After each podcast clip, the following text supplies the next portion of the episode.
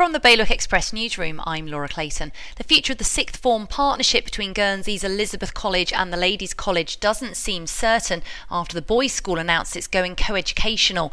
The two schools have worked together to offer A levels for 20 years, but the head of the Ladies' College didn't know anything about the decision to accept girls throughout Elizabeth College until just before it was announced to the public.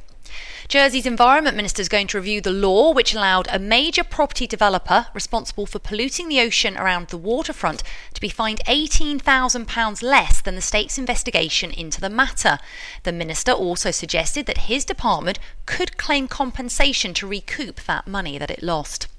Guernsey motorists could find delays around the Beausejour area for the next three weeks. The end of Brock Road has been made one way between the Arsenal Road junction and the Elm Grove traffic lights because scaffolding's been put up so a leaking roof on a house can be fixed and a Jersey based archaeologist has uncovered what appears to be an ancient fertility symbol dating back to the 11th century, carved into the granite of St Saviour's Church. It could be just one of 60 of its kind in England and the only one discovered in the Channel Islands.